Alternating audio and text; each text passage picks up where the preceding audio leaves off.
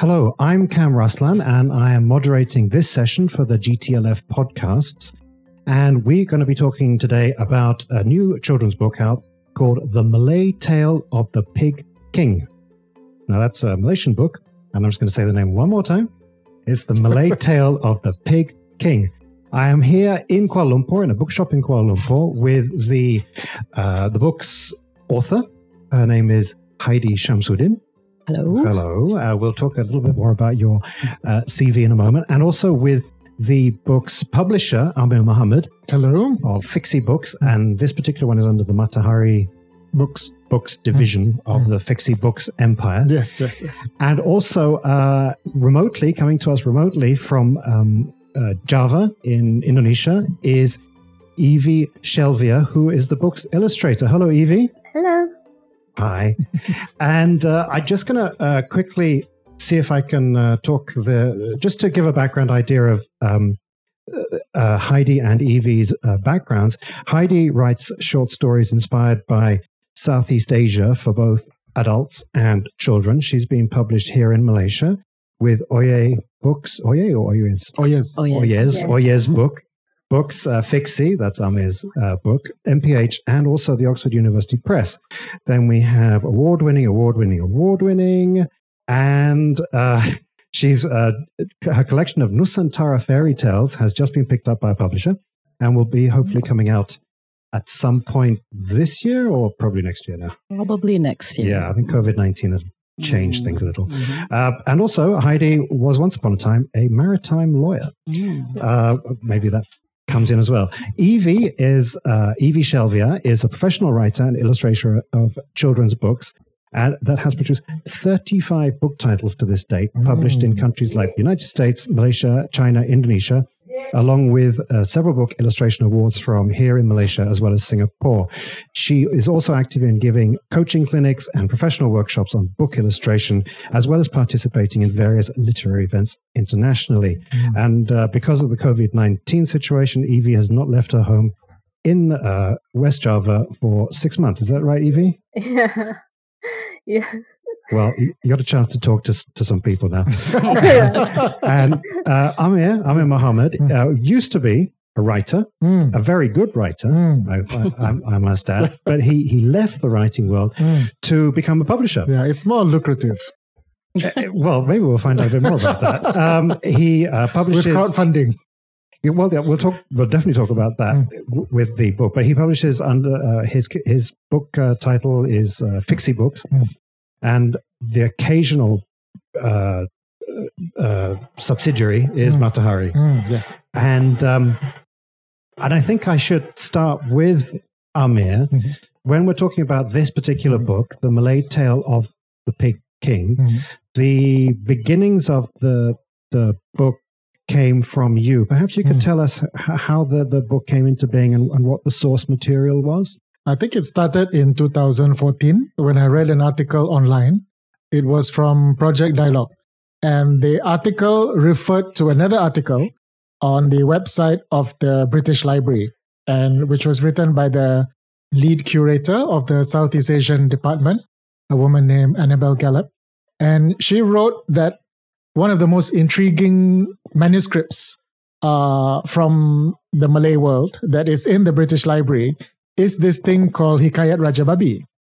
And she said that various visitors, when they come and they see the title of this manuscript, they would snigger and um, take photos of the cover. But nobody took the trouble to transliterate it because obviously it was in Jawi, uh, the old Malay script. And nobody had taken, and handwritten, of course, there were no typewriters in 1775, at least not here. I don't know if they were typewriters in other countries. But um, so I thought, oh, this is such a fun opportunity. Let's do it uh, because it's public domain. You don't have to pay the writer. Uh, the writer's name is Usop, Yusuf Abdul Kadir. Uh, so I sent out a like call for entries on Facebook, which is my normal medium for this kind of thing, mm. uh, saying that okay, this is the first page of this Jawi manuscript. It's handwritten. The handwriting is not very tidy. I could only make out myself maybe like 10 words in the whole opening page.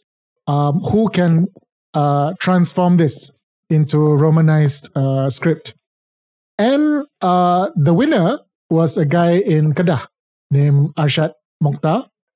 And he managed to translate it so well. And it turns out that his hobby is reading these old manuscripts and he knows the conventions. He knows, you know, when certain phrases are used, it's referring to another manuscript, for example. And he knows when it lapses into Arabic because some of it does. And uh, so he did, a, so we hired him and he did the whole book. I don't think he even took that long. Maybe he took just like one or two months to do the whole book. So how, how many words are we talking Uh, about? in Romanized script, it became about 40,000.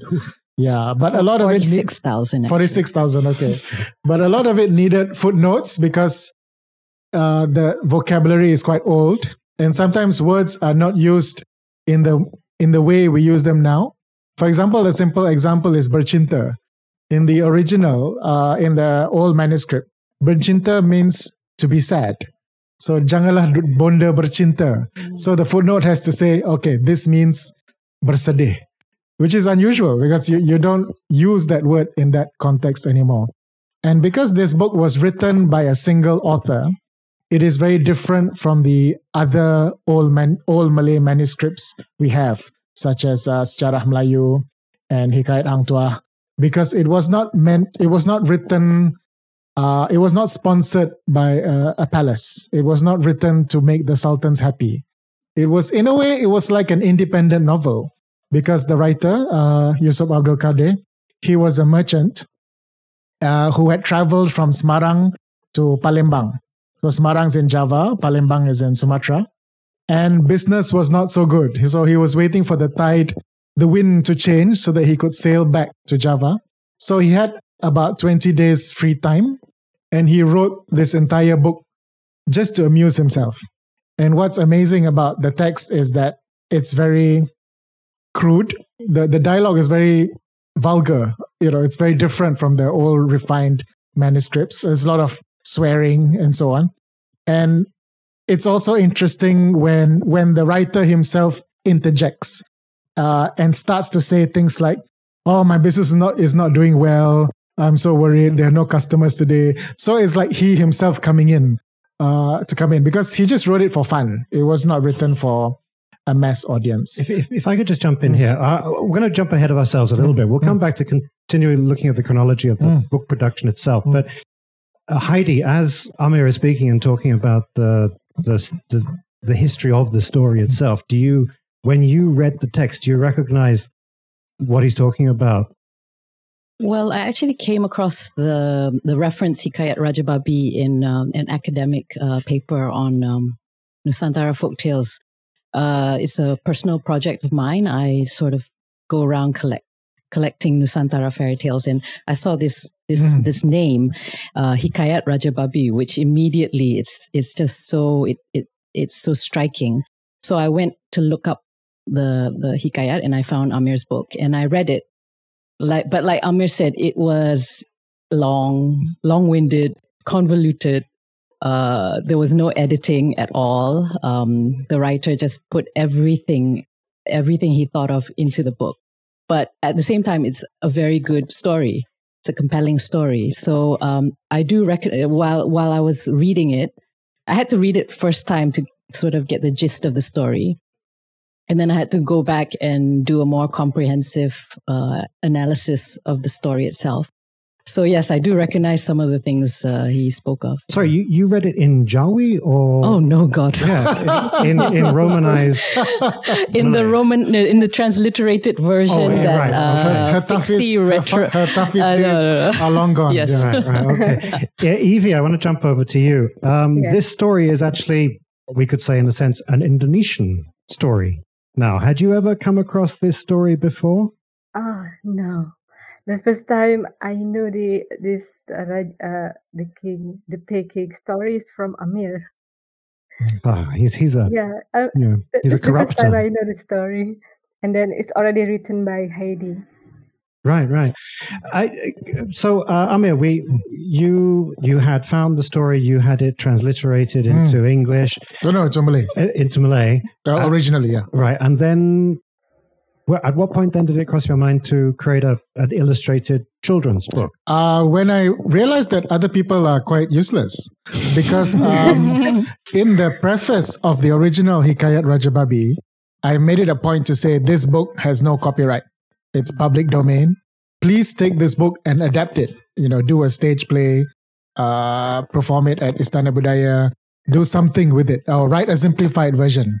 And nobody did. Five years went by and nobody did. Uh, even though many people downloaded the free ebook, I think tens of thousands have downloaded by now. But I don't, I don't think many people read it to the end because it's quite hard to finish reading.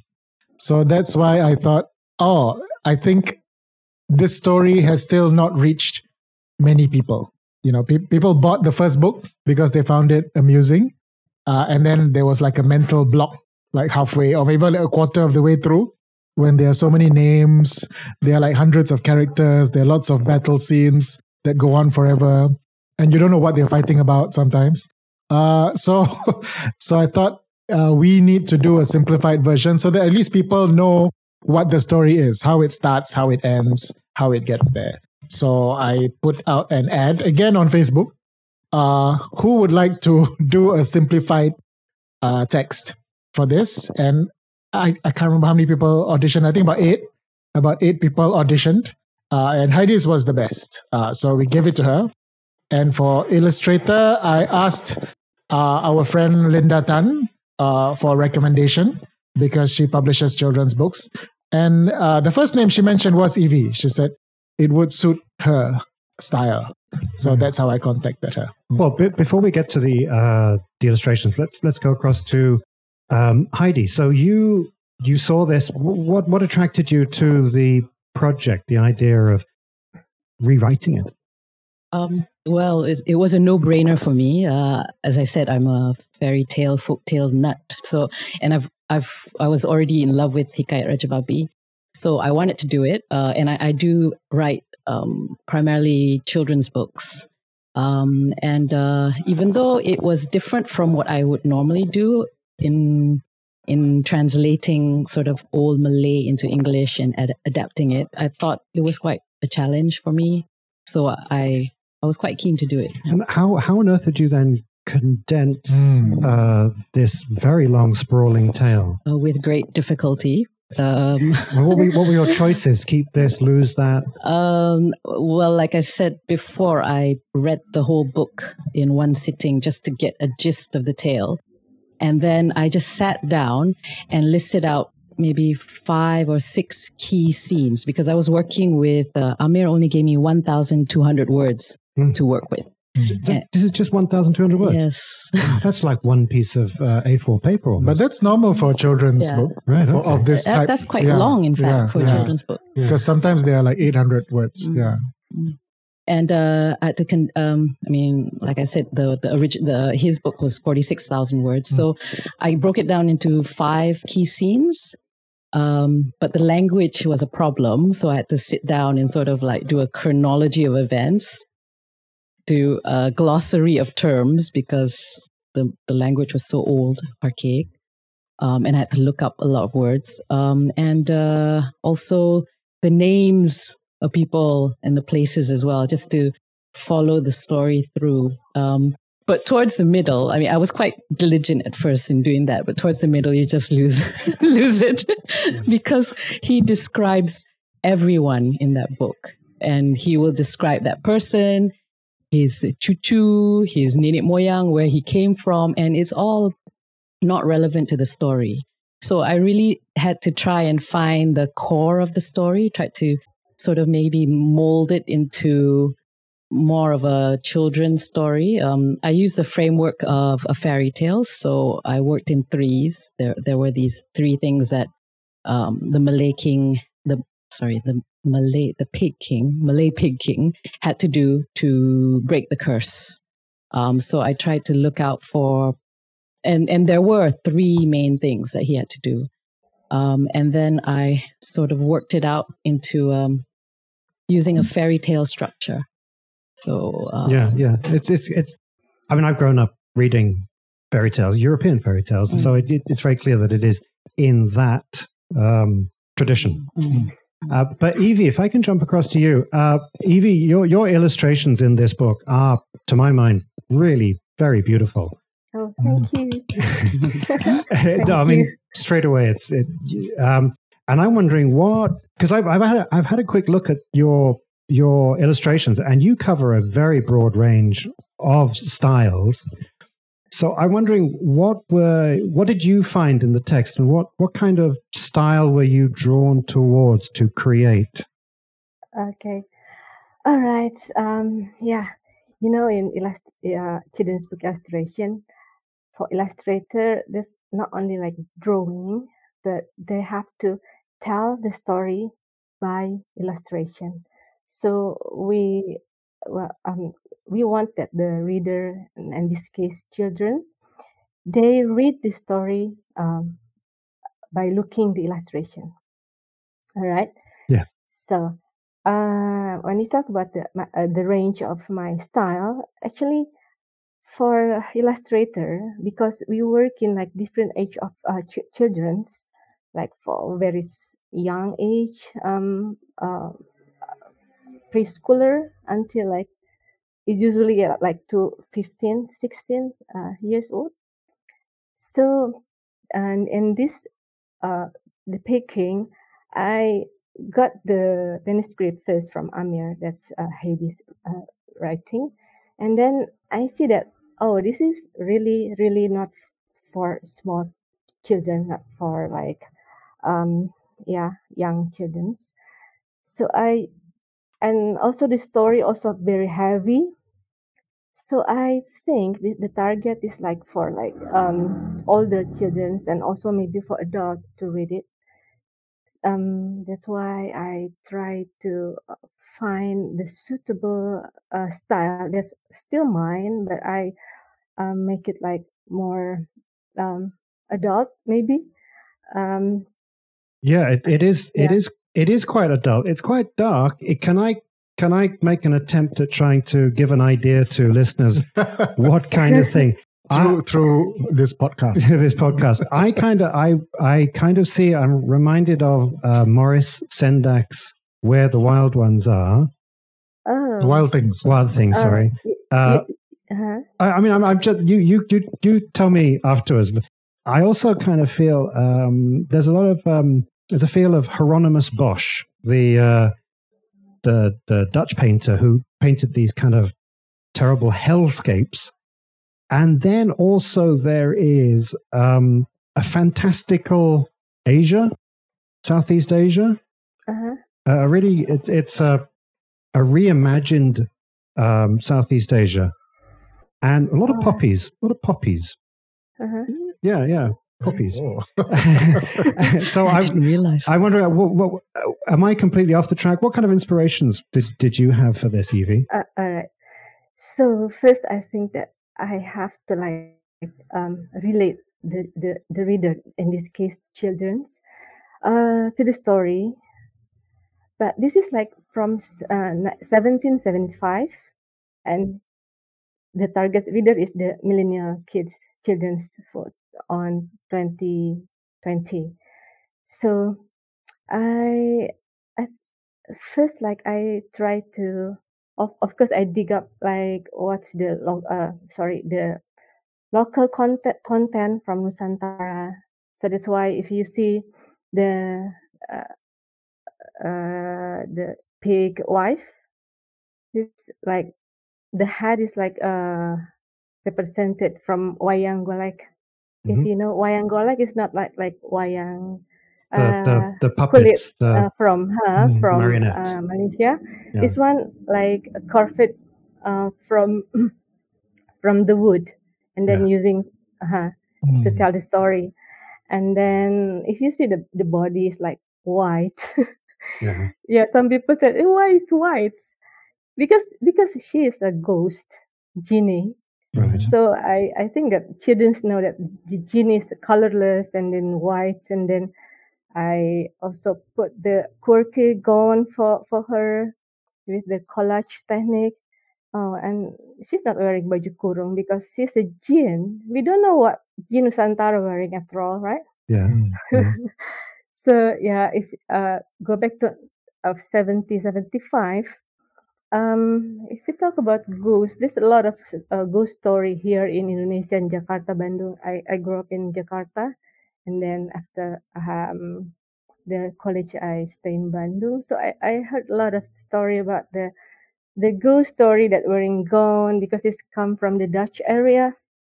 Uh, sorry, Right. the Dutch era. Uh-huh. So I think I'm that's from that I'm I use that uh, concept to make the quirky gone for the for the jinn. So I mixed up everything like from from the um from the contemporary style and then from the uh, thing from the uh, local content and tradition and then uh, uh, wrap up in that illustration. And then if you see the Pig King also have the pink color skin. It's not Mhm. like gray. it's not gray like the ancient pig from the this region because Mhm. uh, it- it's simple. I want the children to relate and make it more familiar to them because the pink the, the pig is uh, pink for them for the children in this uh, 2020 uh, it's not like gray's um, ugly color Yeah, no, he's yeah he's he's is he's definitely for- a pig. He's not a wild boar Mhm. or Yeah. anything. He's Mm. he's a yeah because pig. this is the book the the target of the book is still for children yeah. so yeah i i want the story uh, that can relate and enjoy And did uh, did Amir? Uh, uh, he's here now, but did Amir give you any uh, indications, any ideas, or did you just read the text and run with it? And did you work with Heidi? uh well Ami said to me just like yeah this is put the nusantara on the story uh, on the illustration and the rest is up to you Wow. so i'm very happy with that you know as, as illustrator i'm so happy if i like no restriction just go with that as long as you use nusantara I, element for for the illustration Well, he's a he's a Uh. he, he's a very hands off uh, publisher. That's very good. Uh, I, I I just want to I want to get back now to um, Amir and ask about so the theme for this uh, year's GTLF is through the looking glass. Oh, I didn't know that. it is. Oh, it is indeed. changes my perspective But it is. on the whole festival. well, yeah. it might do because a looking glass is um, is an opportunity to see a reflection of yourself. Mm, But of course, you go through the looking glass, mm, so you make physical the reflection, mm, and you go into a fantastical world beyond. mm. And this text Mm. is is dare I say, is not what I would associate with a Malay, a Malaysian Malay text. For instance, right on the cover, Mm. cover of this book, there's a pig. Mm. he's a he, and he's a pig king, and he's Mm. proud, and he's just doing his thing. Mm. That's uh, it's it's um.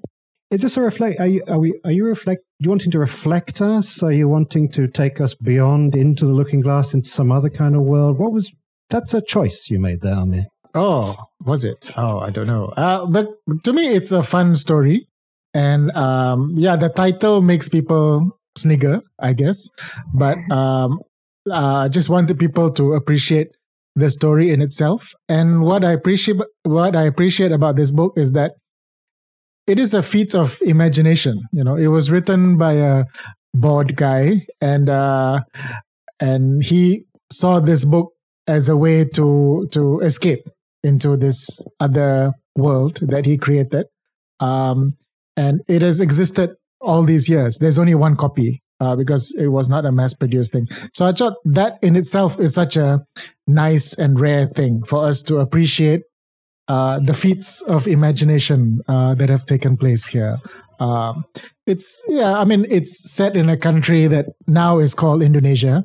Uh, and it's published in a country that is now called Malaysia. But back then, there were no boundaries like that. Um, I mean, of course, there were the Dutch and, and, and so on, but um, it was a very different time where things were a lot more fluid. I think, yeah, and uh, so uh, yeah, it's just I wanted people to have fun with the story. So Heidi, mm. you, and you following on from that, you have you, you're clearly uh, very interested in Nusantara fairy tales, as you mm-hmm. say. Did are you? It does this story connect with the, the fairy tales you've worked with before, and, and also the fantastical otherness, the oldness. So, what is it that attracts you to that Nusantara fairy tale universe? Mm.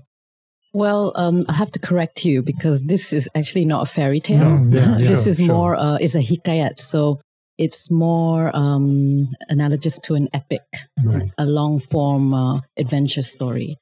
Um, but it does have fairy tale elements um, in that you have a, a character who is severely um, disadvantaged in the be- in the be- in the beginning because he's a pig, basically. you know, Mm. he starts his life off as a cursed pig, Mm.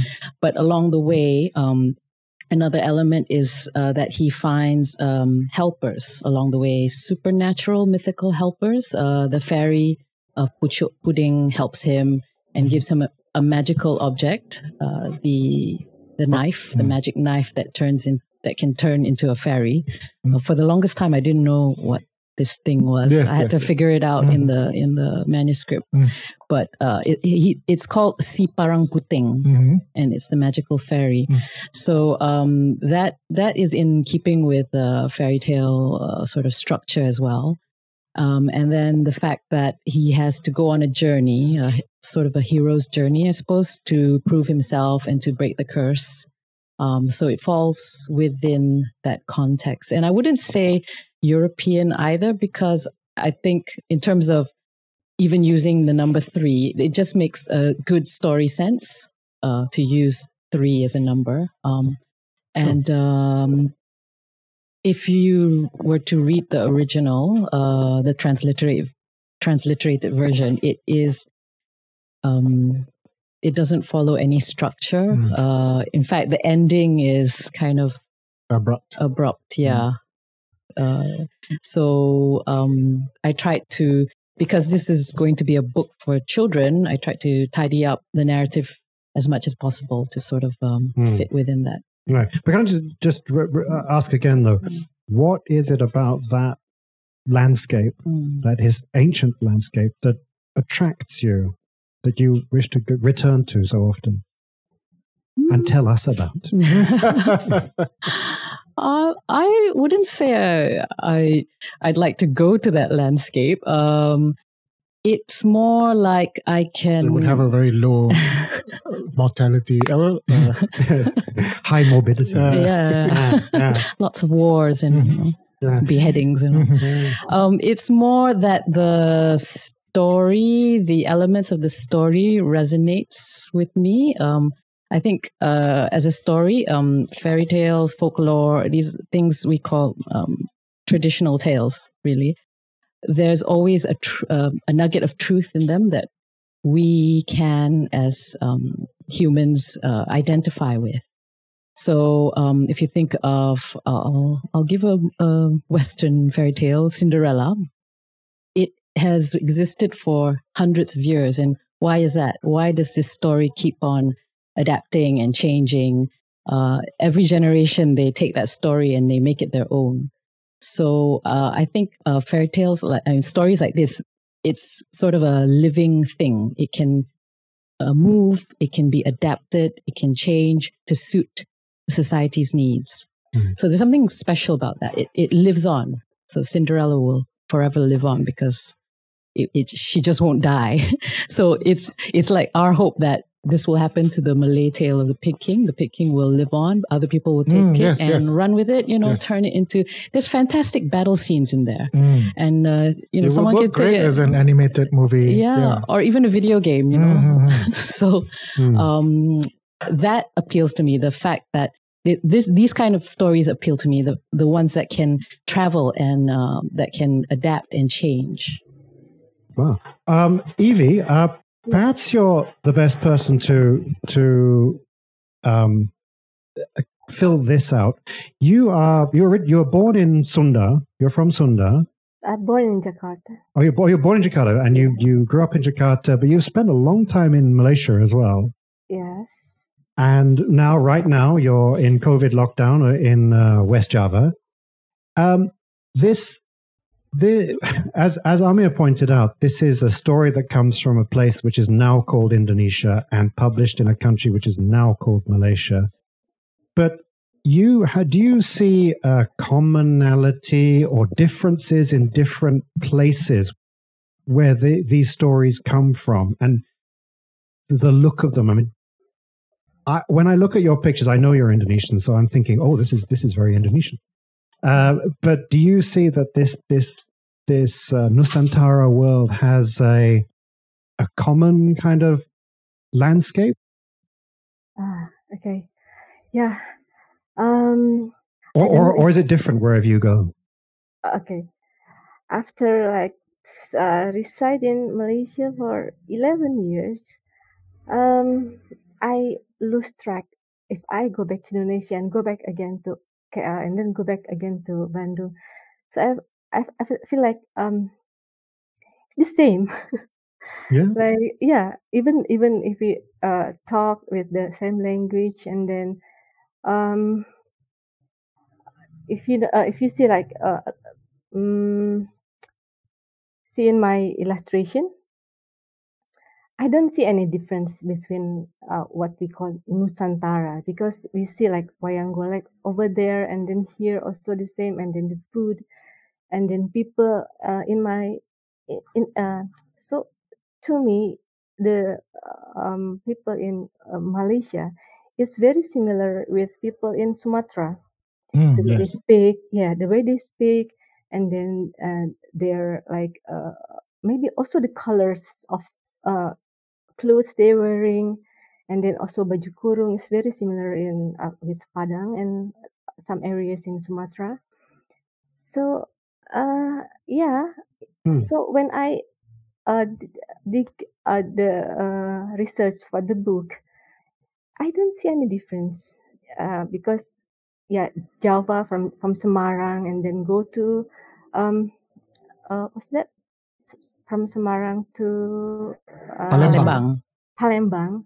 Yeah, I know Palembang also. I've been there, and then yeah, Palembang is like it's very slightly different with uh, Malaysian. Yeah, it's very Uh-huh, similar. and then Mm. go go up to Pale uh, to um, Padang. You know the Mm. Padang city. Mm. Ah, Padang city and Riau is Sumatra. Uh, is Mm. Malaysia. Mm. Is the way they speak and everything is the same. So I just put if you talk about Nusantara because it's come also from Semarang, so I put that wayang and then uh the, the clothing also and then but then I put a lot of uh like uh fantasy stuff in the in the story because that's the fantasy story even though come from um uh, Nusantara and then we have to represent it to students in these days. Hmm. Um, And and uh, you, you, you there you are in Indonesia. Do you think this book would uh, appeal to an Indonesian audience? Do you think they would uh, respond to it? Yeah. Yeah? Yeah. I think, uh, Amir should like bring the book here to Indonesia. Mm, because a lot of yes. people ask for the books. Yes, I'm trying to sell Yeah. Indonesian rights. yeah. Oh, oh, right. Okay. Well, I want to. I want to take a, a s- You're talking about Indonesian rights. I want to take a quick sidestep and talk about the the publishing Mm. aspect of this. Mm. One of the one of the really interesting uh, features of this book Mm. is right at the beginning. Uh, it'll say crowdfunding supporters. Mm. Has a lot of names. Gosh, Yes. about 150 names here. Mm. In five different tiers, tier one, and a lot of people down Depending on how cheapskate they are. Yes, so a, lot, a, a lot of people are cheapskates. They're down in tier five, and this was uh, straight away. It looks like um, this is the kind of image that I think of when I go to a museum. Museum curators, you know, we we thank the sponsors Oh, of, yeah, right. of the exhibition. Right, right. But it's an un- I think it's a very it strikes me as a very unusual way to publish a book. But Mm. um, you you are an unusual publisher. what what's going on there? Yeah, this was the first time I tried crowdfunding. Uh, the main reason was uh, to publish a hardcover book, uh, full color, is not so cheap. And there are no big events this year. Uh, for example, um, when we published the first Hikayat Raja Babi, we sold 1,000 copies at the KL Book Fair. Uh, and unfortunately, there are no book fairs at all this year.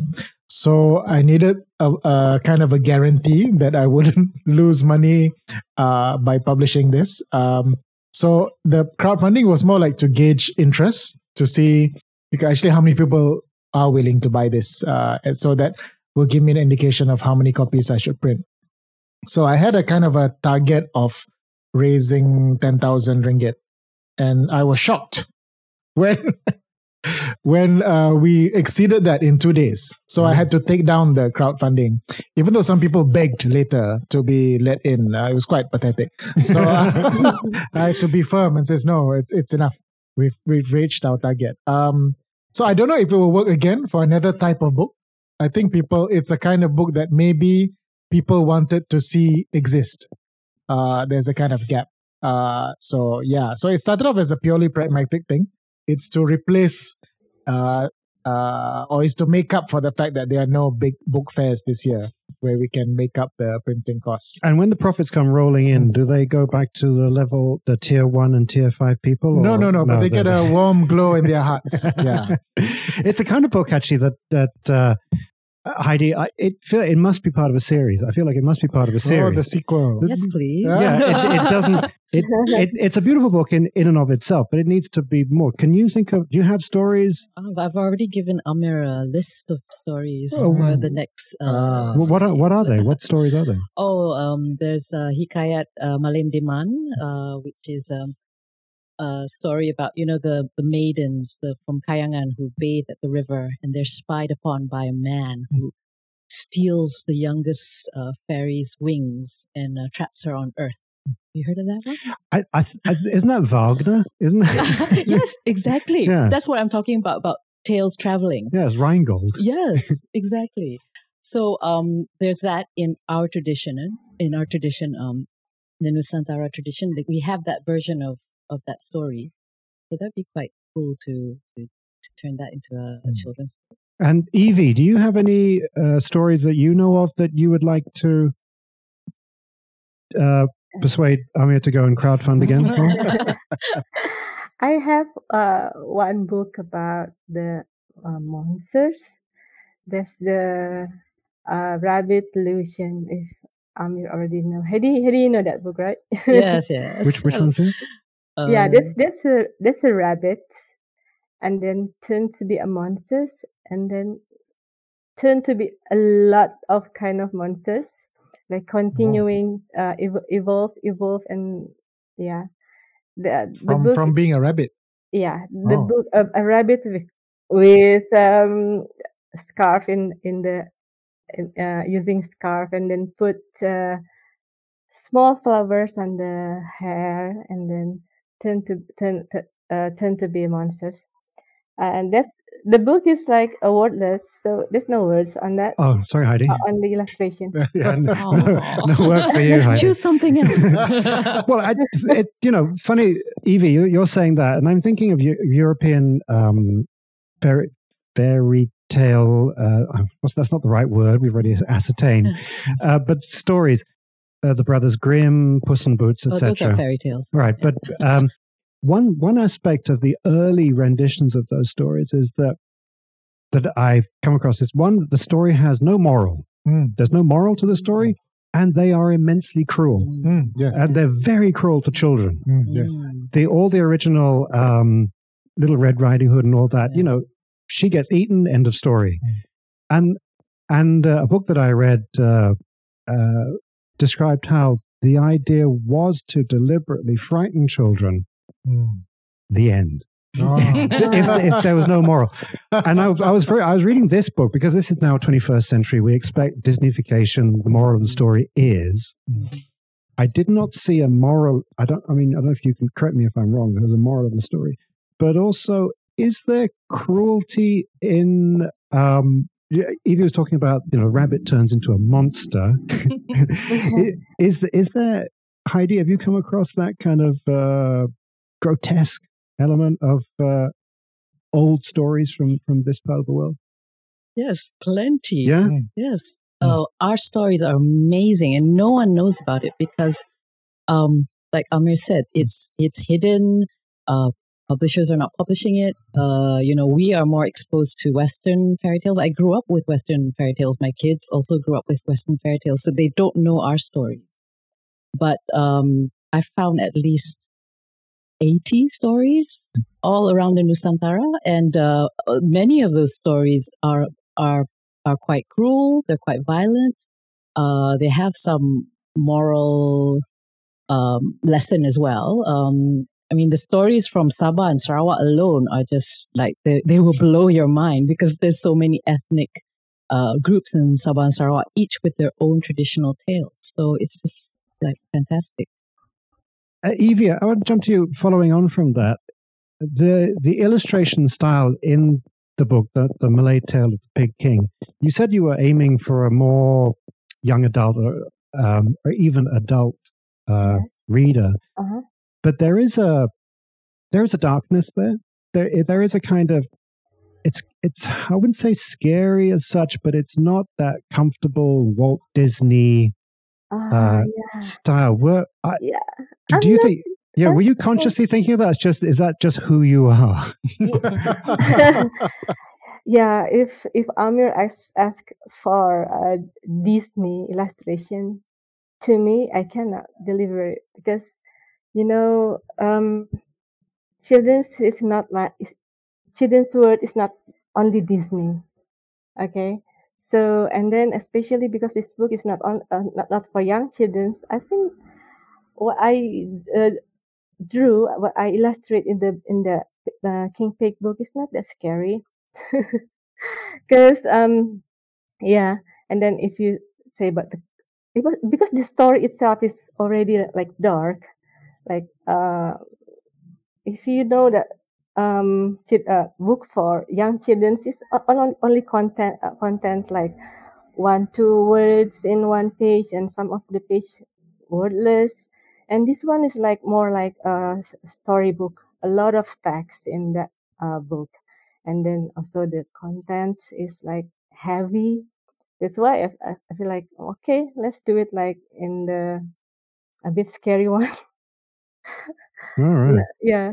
Because if you see uh the book i made for for young children is like very cute. Like Mhm. my uh agent linda lingard always say if we make it as cute as possible that i want to chew it. I want to chew it. I want to put put it in my pocket. It means very very cute. And then yeah this for small children and then it it wa- was suitable for this kind of story. So this this the illustrations you did to this are more you. Are these very true to you? Yeah, I think that every illustrator, every illustrator will put themselves in the illustration. Cannot cannot get away from that because yeah, uh, you know, I can say you have to put your your heart and your love and yourself in the illustration to make it like people understand. If no, the illustration come out as as as, as like soulless or blank, something like that, maybe. Right.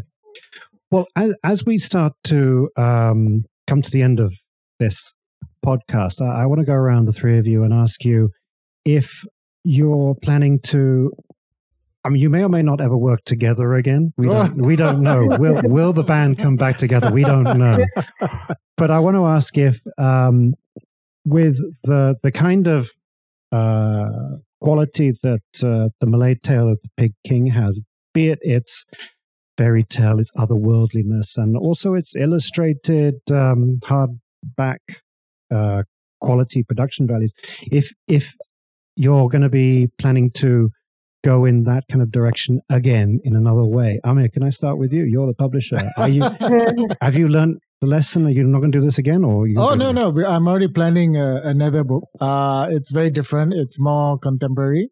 It's set in Malaysia in the 70s. A lot of it, uh, but it's the same size and the same number of pages. Uh, it's called The Life of Botak Chin. So um, You better tell people who he was. yeah, so it's it's to introduce him to people who maybe don't know. Well, t- tell the people is, they don't yeah. know who. he is. Uh, Botak Chin was a notorious criminal, um, a robber, uh, bank robber, and he was famous because he was involved in many like armed ambushes, and he would never get killed. So he had a reputation for being uh, invincible. And a bit of a Robin Hood. Yes, he also had a reputation for uh, giving money back to the poor uh, and like stealing from people who deserve deserve it, that kind Yeah, of thing. But and- some of it was just probably just like myth making. Yeah, and he and he got shot behind a pizza joint in Damansara Heights. So Ah. it's, it's got it's got that Nusantara mythology. Definitely. right okay, we look forward to that one. Um, Heidi, are you? I mean, you this is your your landscape. Mm. But uh, are you going to be pursuing this kind of uh, landscape again Um, I with illustrations? oh, if uh, if if possible, yes. Uh, I'd love to work in a picture book, uh, the picture book area. Um, but uh, I, think in the coming year, I'm focusing on the Nusantara fairy tale.